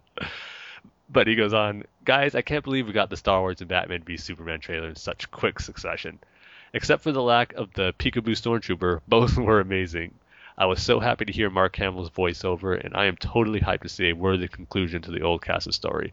I'm certain that it will be better than Return of the Boba Fett burp killing, Fuzzy Bear cuddling, and Vader whistling masterpiece that we last saw of it. Wow, some of that stuff's accurate, but maybe a little harsh, Alex. Because I'm just kidding. I like Jedi. It's going to be awesome to see all the new imaginative set pieces on screen for the first time in so many years. It was nearly impossible for me to have a bigger smile on my face after seeing Chewie and Han together. Emphasis on the nearly, because Batfleck, Batfleck looked incredible. I think I might be the best Batman costume ever. Jeez Louise, the guy looks like he could snap Nolan's Bane into two. you might be right about that. He's bulked up, that's for sure. The only thing I'm worried about is that they'll focus more on the mindless fighting present in Man of Steel rather than the plot, because the premise of the film sounds really good so far. I'm really looking forward to hearing both of your thoughts. Dane, I feel you on Sin City 2. I haven't seen the Thank you, Alex. Thank you. I haven't seen the first movie in a long time, but I know it was much better than the sequel. Other than the Joseph Gordon-Levitt stuff, I could not even get through that movie. I still really enjoy the trippy art style and hope other comic book fans try to emulate something similar. And now for his questions. Have you guys watched the new Netflix Daredevil series? And if you have, what are your thoughts? I thought Charlie Cox was absolutely perfect casting as Matt Murdock, and this was the best Marvel property since the first Iron Man. The fight scenes were easily the best that I've seen in a live action superhero adaptation, but I think it takes a while for the series to find its footing. Until the seventh episode, it felt just like an average crime show since they didn't seem to know what to do with the characters. While a lot of the cast is good, Vincent D'Onofrio's Kingpin is a bit cartoonish. I think he's overacting, and being he's the only character that he, that's really developed outside of Matt, it drags the show down. Still, the show is good. I would recommend checking it out, even if you're jaded on the teen soap opera CW shows. Well, Alex, I did see all of Daredevil, and like you, I loved it. I thought it was really good. I mean, don't spoil anything for me because I'm only on like the third episode. Okay, yeah, yeah, I was actually hooked on the first two episodes. That ending sequence for the last, for the second episode, that was really oh cool. the the one continuous shot. Yeah, yeah, that was pretty cool. Yeah, so I will disagree with Alex on Kingpin. I mean, it was different. I was not expecting that kind of portrayal for him, but I thought it worked because it's kind of showing his origin story for it too. So I did like his portrayal for him, and I thought it was different, but I thought it worked for what they were trying to do. So yeah, Dane, I think you're gonna like it when she finishes the series. It was really good. Yeah, and Kingpin. I mean, I haven't really seen a lot of him because mm-hmm. he, he was just standing he was just standing in front of that white um, that white painting, yeah. and the lady who played Superman's mom in Man of Steel yeah. came up. At least we know she survived. yeah, she survived Krypton. Um, so Vincent D'Onofrio is like a, I think he, he's just an over actor, because I mean you see him in uh, Law and Order or, um, ah, what's that movie called? Uh, uh, Full Metal Jacket. Okay. And he's just overacting. So that doesn't really surprise me, but. So what I like about it is because you expect the Kingpin is like this big mob boss, but he's like kind of like a real shy character. He's like, mean, he yeah, he gets down and dirty when he needs to and violent, but he's like when he's around yeah. uh, that girl, he's like he's like shy, doesn't know what to say. I just kind of like that aspect of it. Um, but yeah, I for, from what I've seen, and like I said, I've only seen the first three episodes uh, because uh, Mark uh, got me hooked on Game of Thrones, and I had to catch up uh, four seasons because I, I, watched the first one and I liked it, but I kind of dropped it off. Uh, so I had to watch four seasons worth of episodes, and uh, that kind of took my attention away from Daredevil. But um, the the the episodes I did see, I I liked. I mean, especially like the action scenes because it it's it goes so fast. Mm. It's it's like really well choreographed Yep. fight scenes. It it reminds me of um. Uh, it reminds me of the that, that movie The Raid. I don't know if you've ever seen that. I've seen like clips from it. Yeah. Yeah, the martial arts movie. Yeah, it reminds me of that, the fighting style. But um, yeah, I think uh, Charlie Cox is a really good. Uh, Yeah. uh, Matt Murdock. Um, I don't know too much about Daredevil. I don't know who that uh, guy is at his law firm. Yeah. Foggy, his friend. Uh, yeah, Yeah. or um, Karen. yeah. mm, yeah, Karen Karen Page, Mm. or uh, that woman who helps him. Okay. I think her name was Claire. Yeah. I think she's a new character for the Oh, TV oh. show. But again, I've only read a few Daredevil stories too, so Yeah. I haven't read a story with her, so I'm kind of assuming that. But I know Foggy and Karen Page, they were in stories I read, and I thought they were good portrayals in this series too. I think all the casting Oh, for okay. the most part was really good. Yeah, and I like how it's almost a R-rated movie. Yeah. It's uh, between PG-13 and an yeah, R-rated they just don't have any f bombs and like nudity. Yeah, that's yeah. Yeah, there's no F, there's no like hardcore swearing. I mean, there is swearing, but it's not like hardcore Yeah. swearing, and there's no nudity or very, very gory scenes, yeah, I mean, right? yeah, yeah, but they're really intense and like really hardcore. fights. yeah, yeah, yeah. So Wait till I, you get a moment. Wait till you get to a moment with Kingpin. oh, okay.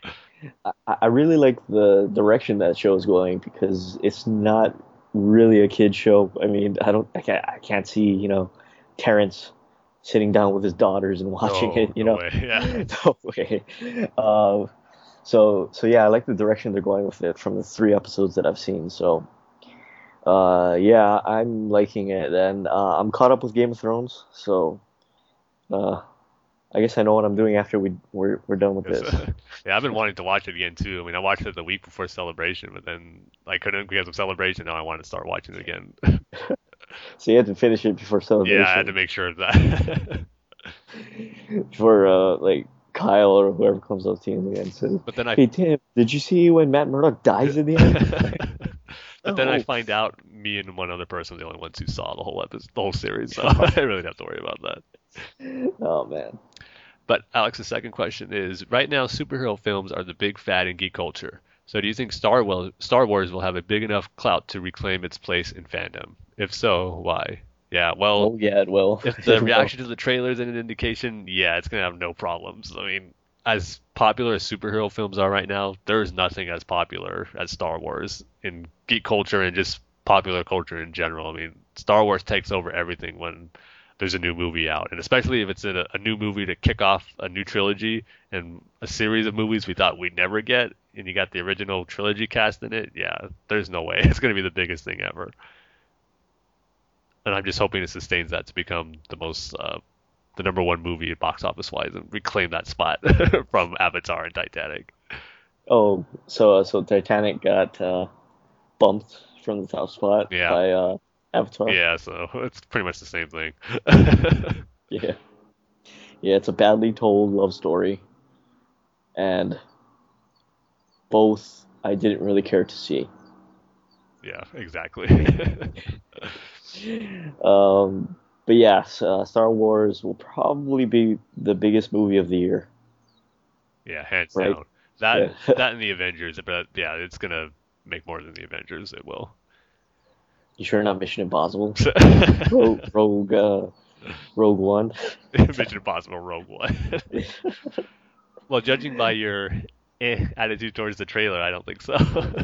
I mean, it's more of the same. It's Tom Cruise riding a motorcycle, shooting guns, uh, falling in love with the female lead. yeah. Uh, what else? Uh, mean, yeah, it's uh, good to running get, around places. it's good to get like your action fix at a movie for a weekend or so, but yeah, it's not gonna do like gangbusters like you know Star Wars will. No way. Yeah, and, and, don't get me wrong. I mean, it's going to be a gr- it's probably going to be a good action movie, but I don't know. It's just kind of more of the same thing as all the other Mission Impossible movies, where Mhm. Tom Cruise has to do a cool stunt. Exactly. And, uh, yeah, there's got to be one yeah. money shot. Like I said, that shot is him in the airplane for this one, which is Yeah, I, awesome. I think Ghost Protocol was the the like Tom Cruise hanging off the edge of a building. Yeah, Like what the Mission Possible two, him like mountain climbing or something. Mountain climbing. Wasn't he mountain climbing? was that one? Was- I think it was pretty sure it's Mission Impossible too. I mean, that movie's 15 years old, so Yeah. I don't know. What was the one in uh Mission Impossible three? Remember there's a sequence on the bridge. I just remember from the trailer like an explosion, like someone like fires a rocket at a car and like pushes him like off, not off the bridge, but he's running and just pushes him kind of away from that explosion. I just remember Yeah, seeing that shot all the time in the trailer. What I liked about Ghost Protocol is they don't use that mask machine. That's total BS. Oh, okay. like it's that's that's just not possible. That that machine is kind of like that movie Face Off with Nicolas Cage and John Travolta. It's just impossible. I'm sorry. It just doesn't make any sense. I can't buy into that. But um so yeah, that's it from from Alex. Thank you, Alex. You know, we we we love you and uh, thank you for sending in your emails because it wouldn't be a Bat Fans Without Pants or uh, Timmy Time in the Revolution uh, and the Bat Fan Revolution podcast without your emails. So it's great to see or read your emails, right, Tim? As always, yep. But now we can move on to Mike. And I didn't screw up their names this time. Uh, I forget. Did you you screw should- up? Did you call Mark Mike when he was the co-host? Oh well, I, I did that before because uh, I was like, hey, hey, Mark. I mean, I, hey, Mike, and I was like, oh, dang it, I meant, I meant Mark. uh, but yeah, we can move on to Mike's email. And Mike says, hey guys, well, what a big week it has been. First, we get the second Star Wars trailer. Then Tim decides to go to a place filled with sweaty nerds and try to catch as many diseases known to man as he can. And then the trailer. And then the trailer we have all been waiting for uh, drops, and we are still hungover from the Star Wars trailer to really take it in properly.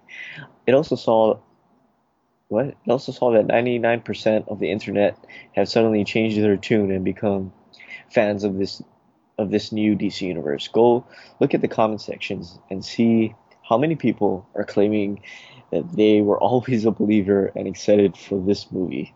Man, that's funny because I thought the opposite. I still see as much complaining. I mean, it's mixed, but I still see a lot of complaining for this DC movie universe that it's too dark Yeah. and that they shouldn't be fighting and all that. But I'm glad you're seeing positive stuff from about it, Mike, because it's Yeah. probably more than I have. were we uh um not believers but uh fans since day one Uh, I know I have been. I've been excited for Yeah. everything they put out so far. Oh yeah I mean, you're took a little bit for you with Man of Steel. It took you a few viewings to get on board. Yeah. So, but I would still count you as one of the early believers. okay good uh but he says firstly let me go onto that star wars trailer i know it's a batman podcast but i had to talk about it i missed the live stream on the net uh, as it was about 2 a.m when it started so i checked it when i got up in the morning all i can say is wow this film is going to be epic i don't care what anyone says this is going to be the movie of the year it's funny that since seeing both these trailers i've lot, lost a lot of interest in seeing avengers which i am seeing tuesday the 28th though Darn it, you're gonna see it before me, Mike. uh-oh i'm not too proud to say that i had a wave of goosebumps and had a, vi- a few man tears by the end of this trailer you weren't the It only just- one. It just seems like everything is right with this movie. The best thing about this trailer was that with everything they showed, it gave nothing away. I'm 100% behind JJ's secrecy. I don't want to know anything until I'm sitting in the cinema. It's weird that seeing a, a old dude and his pet can give you such a great feeling. From the new troopers to the TIE fighter chasing the Millennium Falcon into the Star Destroyer, oh man, this has so many good scenes. Also, that Rogue One reveal and Rebels trailer, so cool. I think I'm having a Star Wars overload. I It's not a bad thing. It's not a bad thing. nope. My other big problem is that Star Wars comes out on Thursday, the, the 17th of December, which I, which is one day before my company Christmas break off. Now I am not a big drinker, but usually I have a few, so I don't think I will be in any condition to see it on the Friday or Saturday. Which means if I don't see it opening day, I probably won't see it for a few days. What do you guys think I should do? Have a sick day and see it opening day? Don't bother with the company breakup. Thoughts? Well, Mike, the answer is obviously simple. You have a sick day and you go see it opening day. That's all there is to it. No, Mike, quit your job Yeah. and devote your life to seeing Star. Yeah, start waiting online a week before it comes out. Yeah, uh, take a sick day, take a vacation day, or a holiday day, whatever you guys call it in Australia, um, and you know, go see it with your family or something. Just tell everyone at your job to call in sick that day and go see it with all of them. Uh, but he says, okay, let's uh, get onto that BVS trailer. First off, I want to say that I avoided the leaked version. I don't go near those. I want to see them as they are intended in full HD and all their in all their glory. I'll admit I saw the Comic Con on I saw the Comic Con trailer on a video on YouTube, filmed by some idiot's phone, but I only watched this because I would never see it otherwise. Thinking about it, uh, thinking about it now, I wish I hadn't seen it, as in the official trailer, it seemed a bit anticlimactic at the end because I had already seen the Dark Knight Returns suit. You imagine how cool that would. Can you imagine how cool that would have been if it was the first time you saw it? It would have rivaled the Star Wars trailer for reveal coolness. I'd rather enjoy a freaking Dark Knight Batman review over an old guy. Oh, Tim, it's breaking your heart. Yeah, but he has a point though. I mean, that was the first time we saw it. I mean, it'd be hard to judge which would be my favorite because both would have been amazing. So would you say that Mike is going down a path that you can't follow? I just don't like how we refer to him as an old guy. Han Solo deserves more respect than that. Come on. But he says, I loved how the BVS trailer, like the Star Wars one, only gave you a small taste and left you hanging for more. I've watched it quite a few times now, mostly fast forwarded to the Batman stuff just to get more and hoping to see something I missed. I must admit, I'm a bit envious of the people who catch all the Easter eggs because I didn't see any until I heard about it. I think I just get too excited and my brain stops working. I loved how in, into the character Ben Affleck looks, that intensity in his eyes when Jeremy Irons is talking, who, by the way, I totally forgot was Alfred and sounding way better than Michael Caine, is so good. Do you reckon that is the Robin suit in the background? Then they start. Oh, do you, Tim? Uh, I think so. Yeah, I think it's gonna be. Then they start to show you Batman in the suit, and I was as giddy as a schoolgirl. he looks so good and pumped. Jeez, he makes Superman look small. Yeah, he really does, doesn't That's he? true. Yeah, especially in that armored suit. yeah. That bit where he uh, he's climbing out of the robe makes him look really close to the Frank Miller stocky Batman. I think that was an intentional scene selection. The scene that has me the most interested is the one where Superman is standing in front of those troops with the shield on the shoulders, with their their shield on the shoulder, with the shield on the shoulder. yeah, that's right. Because it looks like that's the Superman shield logo. Like, Oh yeah, yeah. Uh, that was something that I did not expect, but I think the best bit was the end with the conf- confrontation. That voice and the look of menace has totally set the tone for this movie, and it was a big shut up to all to all the crybabies on the internet. I had a thought though. Do you reckon this is Batman? You don't see him speaking, speaking it. I was thinking that maybe this was Metallo, but they didn't want to reveal him because it would be a bit to Ultron, and it's also a good misdirect. nah, I think it's Batman. I don't think. Yeah, I think that's They're it. setting up the Batman versus Superman fight, and I don't think they're gonna throw in some random Metallo line. My other question was, do you reckon that they will that they'll do a Batman trilogy set before this movie? They seem to have aged Ben Affleck, so when they do the Batman movies, he can age naturally into BVS. Um, I think I don't think so personally. I think they're probably going to continue from this, but I think what would be cool, maybe if they do some that might have flashback sequences, like other like adventures he'd have with Robin or something. Like if they do a Jason, they say Jason Todd's dead, they could do a flashback or something, or have him in a sequence. I think would be pretty cool. Because yeah, 'cause they could easily just dye his hair to get rid of the gray and make him look younger. So I think that's possible. But Yeah. I think for the most part, though, they'll probably just stick going forward in the continuity. But I think it would be cool to have flashbacks. Yeah. Um, well, Mike concludes his email with quite possibly the greatest line. Hopefully, these trailers didn't ruin your childhoods. And until next time. No, they didn't. You know how It much I hate that my line. childhood. but yeah, there's no way these trailers had any effect on those. Thank you, Mike. Uh, you know, we let, like reading your emails and we love you. So thanks for uh, sending in emails. Uh, but now we can get on to our comic book reviews, if that's all of our feedback. That's it. Yep. Okay, good, good. Um, so, Tim, Yeah, we're gonna be playing a catch up on some issues and pretty much comic titles that have ended since I was on the last episode. Be doing Batman Arkham Manor, Batman and Robin number 40, and the final issue of Batman Eternal 52. So, rating scale. It has to do something um, with the trailers or the Joker image. How about uh, number of regrets we have that Frank Miller is coming back? How's about that? we can go with that one. okay, so I'll get Batman Arkham Manor done first because this one just felt like an add-on issue because the story mainly wrapped up in the previous one where they caught the killer who was murdering the inmates in Arkham. But there was another inmate who we got introduced um, early in the issues where uh, he is pretty much escaped from Arkham and from the hospital that he was in, and he was going out to kill his parents. And Batman, you know, there's one more inmate missing, so I have to bring him in. So that's what this issue is pretty much about, where, or at least the first half, which is Batman looking for this inmate. And uh, it's it's a pretty short sequence, really. Batman just busts into the room, and then the inmate, um, I'm blanking on his name, but uh, he wasn't really relevant to the old to the whole story, which is probably why I don't remember. But Wickman, that's his name, uh, Wickham. Let's see. At first I thought it was Wickman, but it's actually Wickham. So, so which is probably the name of that? Isn't that the name of that terrible Nicolas Cage remake movie? Yeah. it sounds like it could be. The dang. oh wait, oh the Wicker with the Wicker Man. yeah, the Wicker Man. Okay,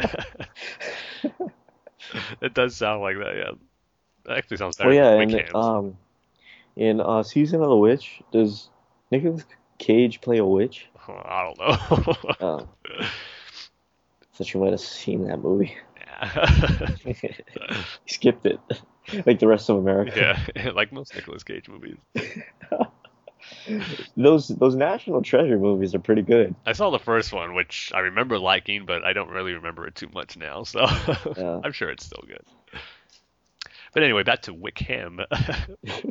Batman subdues him, even though he sees Batman and like as a big bat monster. Batman easily takes him down, and he's able to get him help. And but at the same time, Wickham's mad because he thinks he should be dead. He doesn't want to be alive, and says he'll kill Batman for keeping him alive. So it was just like it didn't. That story didn't really need to be told because it didn't really amount to anything. And then the rest of the issue is just kind of like an epilogue of showing what's happened to several different characters, like that Clayface Joker monster who we've seen get taken away into this tube, and that Mister Freeze, who I was probably the worst part about this whole comic series, is what he's doing as kind of comic relief, which didn't work. And then the only kind of cool thing was how Batman reassured himself to like put in like these secret surveillance cameras in Arkham Manor to make sure nothing else happens like inmates getting murdered because he doesn't necessarily trust Dr. Arkham and then at the end we see Scarecrow already trying to plot an escape because the same way Wickham got out of uh, Wayne Arkham Manor, Scarecrow was trying to exploit and make his escape. And then but Batman's keeping an eye on him. It's like, yeah, go ahead and try it, Doctor Crane. it's not gonna happen. So yeah, it was just an average at best issue. And then this whole series, Arkham Manor, it started off interesting and intriguing with Wayne Manor being set up as Arkham Asylum and Batman kind of have to go in as an inmate to investigate, but the novelty I think only la- of that only lasted the first three issues, and the rest it just kind of dragged on a little bit. So I'm just going to give this one two and a half out of five regrets we have about uh, Frank Miller returning to Batman. But then Batman and Robin number 40, the last issue of Pete Tomasi and Patrick Gleason's run. This one was really good. I mean, like I said before, I've been enjoying Damian with superpowers and how he's interacting with Batman and fighting crime with superpowers. This one was cool because we see them, Damian and Batman, going in with the Justice League to fight this big robot monster attacking an island on Tokyo. And we see Superman, Damian, and Shazam and Wonder Woman kind of taking it out, and Batman trusting Damian to like be go toe to toe with this monster and work alongside the Justice League members. It was really cool, and Damian kind of hold his own with the likes of Superman and Shazam. And he was the one who actually, him and Shazam were the ones who dealt the final blow to this robot and saved the day. But as the as the fight ends, uh, Batman talks to Superman and Wonder Woman. He's all, "Thanks for putting on this show for me. Like I really appreciate it." Because he's trying to drain Damian's powers because he knows they won't last forever, and he's doesn't want him superpowered, so he's trying to get rid of them as soon as possible. And Superman and Wonder Woman like, yeah, no problem. It's the least we can do to from trying to prevent you from going to Apokolips to save Damian's life. So I thought that was pretty cool. And when I read that, I was like, oh, is this issue gonna go where Damian finds out and then he resents Bruce and they're gonna have another falling out type of thing? But thankfully, the story didn't go that route. Um, just showing Damian and Bruce kind of the relationship growing and how much they're becoming to like trust one another and like view each other as father and son. There was a great moment here where they're eating, but Damian just falls asleep, and then as Bruce goes to take him to bed and tucks him in, he sees a note on his bed that says to Father and Alfred, "Thought you both want to finally see it finished," And then we get to see that painting that we saw in uh, or we saw being done in I believe it was the first issue of Snyder's Batman and from the New 52 where it has like Dick, Alfred, Tim, Damian, and Bruce sitting in that chair and all like dressed up. So it was kind of a cool moment to see that to show how much Damian has grown. And then, but uh, when he wakes up, Damian's powers are fully gone, and he's kind of curious like what's happened and a little bit sad about it. But then there's he has a great conversation with Bruce. Was like Bruce is all, you know what? I'd be lying if I'd say I was not happy that your powers were gone, but I actually am glad that they're not here. But Damian's saying, well, I wanted to use those powers to like be more than I am and to be something incredible and like help the world and like not just the city. But as they're in this conversation, the bat signal goes off. And then uh, it's just kind of like good old Batman and Robin days. You see him and uh, Damian slide down the bat poles and get suited up, and then you get to see uh, Titus. You see Bat Cow and the Bat Cat. just kind of harken back to old stuff we saw with early issues of Batman and Robin and uh, Damian and his interactions with uh, the different animals he comes in contact with. So that was cool. And then it just ends with a great shot of them just swinging into the city going to meet Commissioner Gordon with the bat signal shining in the sky. So it was a great issue, a good way to close it off. Like I said, I was worried they'd go back to resenting each other, Damian being mad at Bruce, but it all worked out in the end where Damian's back to normal, which I kind of said I really enjoyed seeing Damian with those powers. So I kind of wish it would last a little longer, but in the end, I mean, we're getting a new status quo in June with all these new books in the uh, in the DC continuity. So I guess they wanted to have Damian back to normal. So we'll see where it goes with the, his new book with titled what's it called? Damian, Son of Batman, or see, I'm already blanking on it, but yeah, isn't that it? I'll, Son of Batman. I think you're right. I was thinking of remember that yeah. uh, miniseries they had that came out not too long ago. That was like Damian building up to the six six Damian, that's showing what happened after Bruce died or something like that. Yeah, what was that called? Damian. See, I thought that was Damian, son of Batman, but oh, yeah. Man, now we're looking like bad bad yeah. Batman. uh, well, either way, though, this was a great way to finish Batman and Robin. So I'm going to give this one four out of five regrets we have about Frank Miller returning to Batman. Man, besides besides Prince Fielder, right? Is there any other bad body comparable to Billy Butler? well, he's a pitcher. I mean, he's fat. There's a he's a pitcher. I would say Bartolo Colon. Oh yeah, Bartolo. uh, maybe um, Joba. Oh, Java. Java, whatever. Yeah. yeah. Well, not as bad as the other two. whatever his choky name is. Yeah. Getting like a 14 ERA. It was, it was 100 in the postseason. oh, Jesus. Speaking of relief pitchers, I was trying to explain to my girlfriend what a, a left-handed specialist is. Oh. and she did she get it? no. She, so she was like, like, like I told her what a left-handed specialist is, and she she was like, so he only comes out for like two outs. I was like, yeah. I mean, that's his whole sometimes job. Sometimes one. yeah, sometimes one out. I mean, he's just there to get that one batter out. That that's a big threat in a close game. And she was like, so you're telling me they they pay him like six figures to just pitch, like I mean to to just throw like three balls He's like, yeah, yeah, that's all it takes. Yeah. that's pretty much it. That's what a left-handed specialist is. Oh, that's funny. At the And same then, time, uh, it probably ate at her knowing that they're making all that money Yeah. throwing three pitches. Then I tried to explain that sometimes left-handed specialists are called loogies. That confused her even more. And then you, you know, middle relief pitchers, uh, long relief pitchers, uh, Mop up men. yeah, mop up men. Um, but closers, she she got she got closers. You know, Setup that that's just the yeah the setup man. Uh, but she got the closers. You know, it's the final nail in the coffin. Yeah. You want to make sure that you know nothing's gonna happen. Close the door on the game. Yeah, like Jim Johnson, a big waste of money. Unlike Jim Johnson. big waste of money. Is he even pitching? I don't think so. he probably got like a minor league contract with some team. Yeah, yeah. Probably not a good team. Sad. But anyway, I just looked it up. It is the new comic is called Robin, Son of Batman. So Oh, Robin, son of Batman. It's not Damian, son of oh, Batman. no. Robin. Yeah, Oh. maybe that's what the other title was. What we're thinking of. Yeah. But okay, finally, the last issues of Batman Eternal.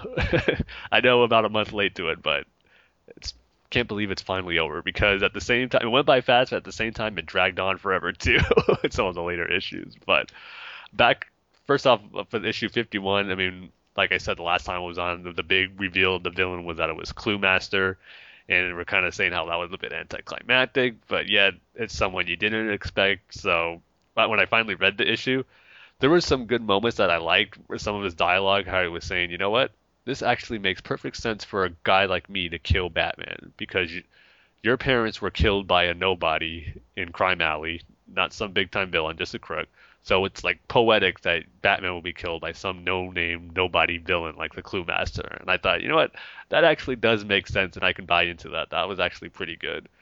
But what was a big fault of the series in in general was that red herring after red herring after red herring. Because this one you think Clue Master was a big bad guy. Nope, he gets stabbed from behind by take a guess, Dane. Did you were you spoiled at all by this story? No. Okay. Someone we haven't seen for a while. Lincoln March. He's back. He's back. In his full owl costume, which looked cool. So, so are you telling me he didn't die by by falling? Nope. Come on, nobody dies by falling in comics. Well, Gwen Stacy did. yeah, that's true. Yeah, she's the only one. Is that too soon, Tim? no, it's been about 50 years, I think. So yeah, when I saw that, like ah, another red herring, but at the same time, like, okay, let's see what they do with Lincoln March and what his whole story is with this. So that's where the final issue picks up with 52. It starts off where Clue Master is kind of saying, like, talking to Stephanie Brown, oh, I got this like big plan, like I'm gonna show everyone I'm not a nobody. And he's going to the location of the Court of Owls. He's like, I know your secret. I know you've existed in Gotham for so long. Then he goes in there and he sees they're all dead, and it goes back to the Court of Owls story where they were murdered by Lincoln March but Lincoln March is there and he goes uh, like, "Well, tell me your plan anyway. Like I can probably like make good use of it." So it was pretty much what it comes down to. It was Clue Master's plan, but uh, Lincoln March made it all happen. So in the end, he was the real bad guy. And then him and Bruce have another face-off, which um, it was pretty cool. I mean, fortunately, wasn't his Batman costume, but they were like flying around through the city, Batman laying some good punches in there and get, taking him down so they can have an even fight on the ground. But the issue also goes through with other Bat family members uh, saving the streets of Gotham because there's like massive explosions going on and they're trying to help people. And then you got Selina Kyle who's working with Croc trying to, I mean, trying to do their part also. Even though they're criminals, they don't want to see their city be destroyed, so they're gonna help people in their own way too. So it kind of went back and forth between the heroes and villains helping the city, and then Batman fighting Lincoln March. So like I said, the fight sequence was pretty cool, but then we got the moment with Gordon Bullock and Jason Bard, what they're going to do um, in a moment where Gordon kind of has to inspire the city to have everyone help each other. So what he does is like bunch lights up a bunch of bat signals in the city and like on TV monitors on these skyscrapers, it kind of inspire everyone. You know, like Gotham City needs you, and like you know what that symbol stands for. So like now it's your time to like be Batman and help the city and when it needs you the most. It was a pretty cool splash page with the city on in flames, but then you got bat signals flying or shining throughout the sky, which looked pretty cool. So then you get it could kind of be a little cheesy where you get like everyone helping each other. It's like, yeah, let's that's right. Like let's help each other and like be Batman and this is our city. We gotta stick together. And then we see like it resonates with Stephanie Brown. She was gonna leave, but then she goes back to help, and then other characters helping out with each other. Like like I said, when she's in line was when the Lincoln March was beating Batman. First off, there was a cool moment where Batman just smashes his head into Lincoln March's face and just destroys his owl helmet.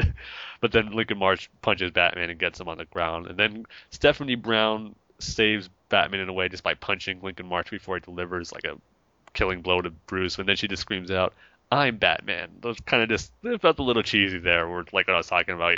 I'm just glad not everyone in the city or all the Bat family members just stared at Lincoln March and said, "I'm Batman. I'm Batman. We're all Batman."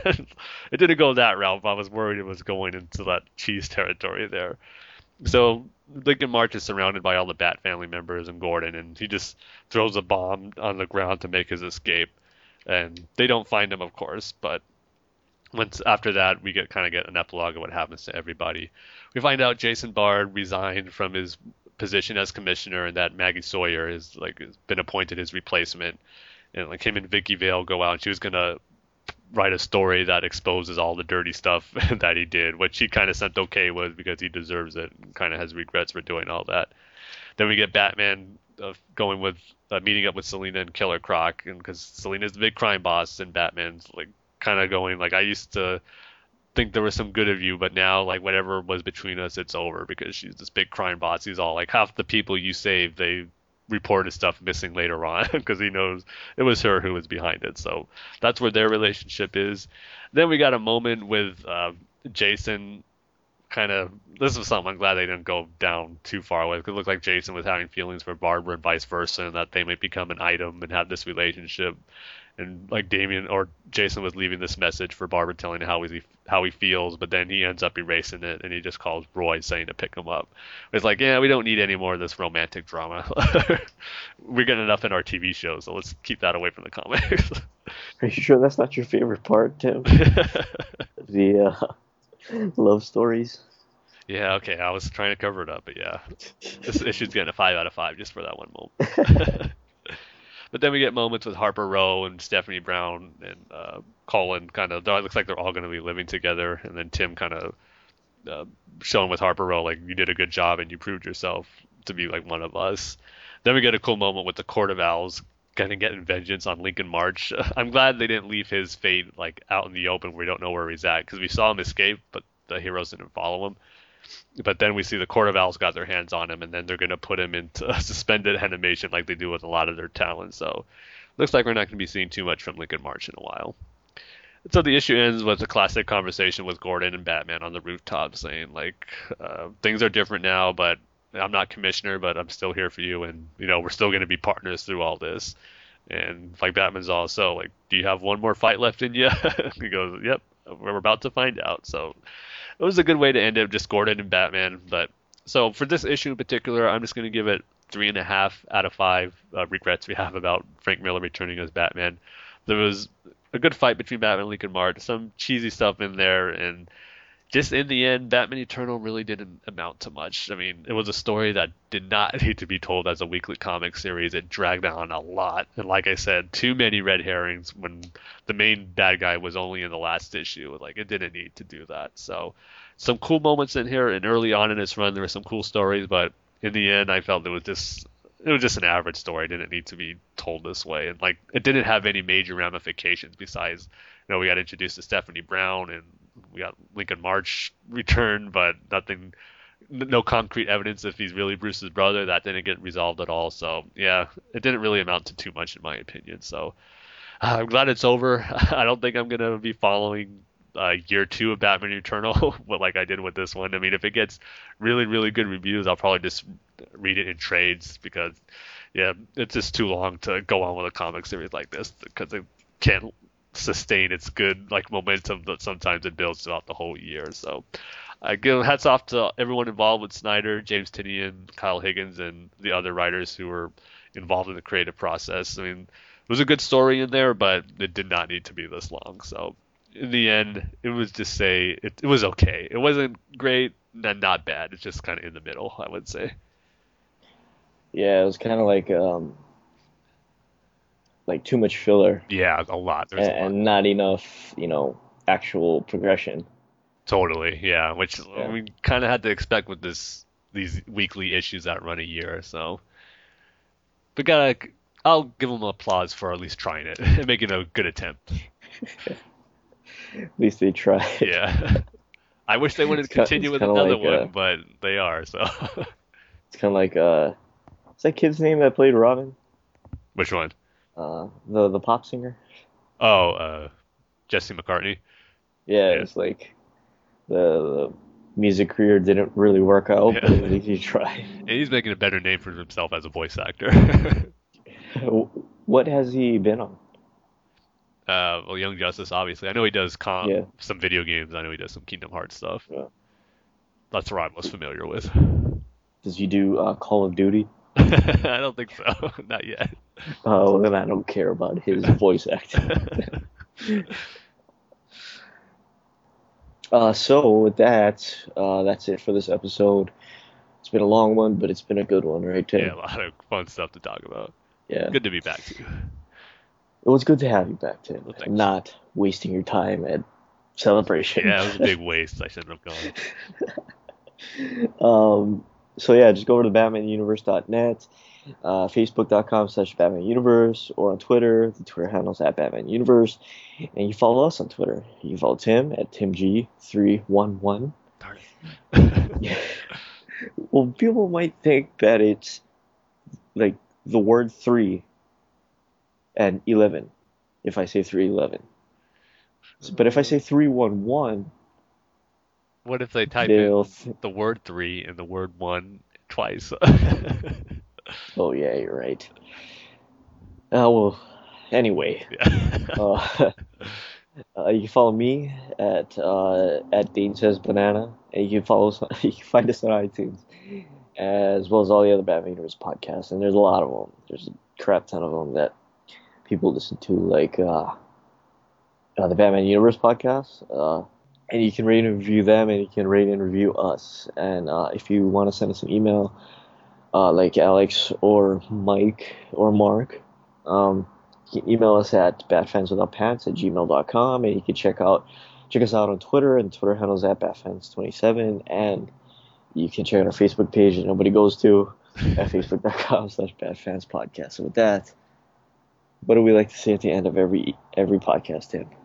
Uh, we got to say we love all our listeners. Yeah, we do. Just remember, if you're feeling alone, you're not alone because Tim and Dane love you and care about you, right, Tim? With all our hearts. With all of our hearts. Well, we only have one, yeah. two between both us, of our hearts. both, yeah. Uh, so with that, we'll see you guys next time, everybody. See you later.